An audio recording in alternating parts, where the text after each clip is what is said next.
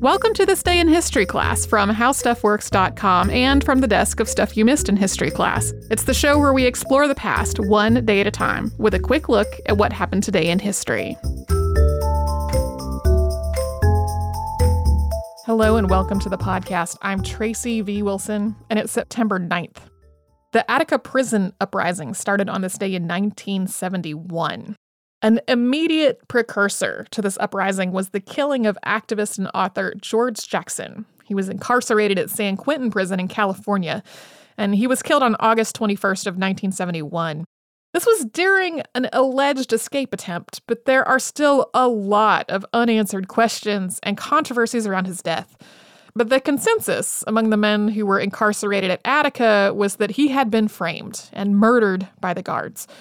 This certainty, combined with ongoing issues of racism and just dehumanizing conditions at the prison, put everyone on edge, from the incarcerated men to the staff, everyone.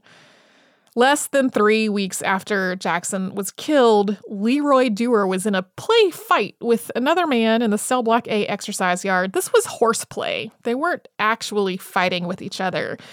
An officer yelled for him to stop, but also mistook him for another man and called him by the wrong name. So Dewer didn't stop. He didn't know he was the person that was being spoken to.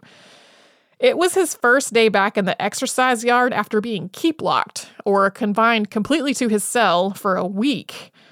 When another officer came down into the yard to break up this, this horseplay, Dewer hit him in the chest and said that he wouldn't be keep locked again.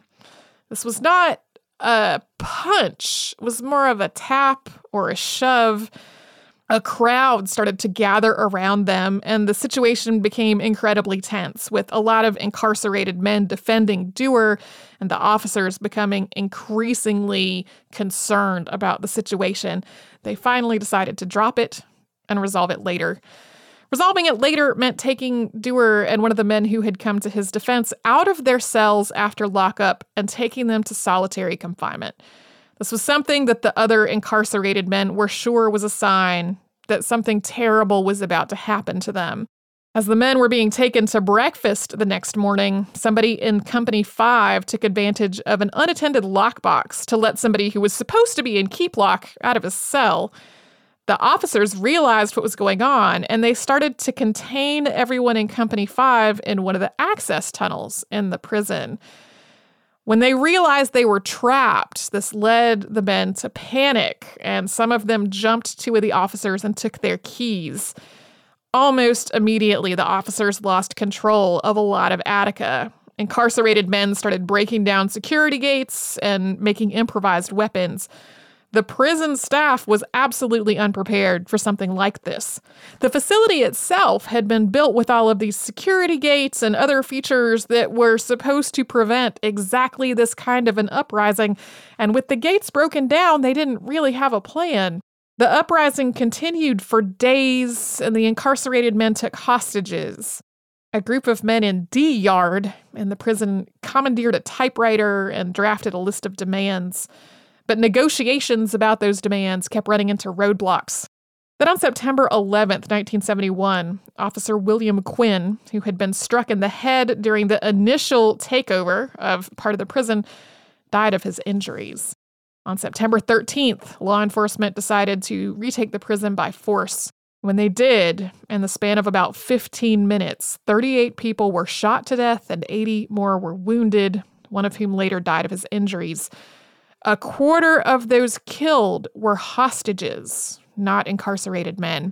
The building itself was also heavily damaged.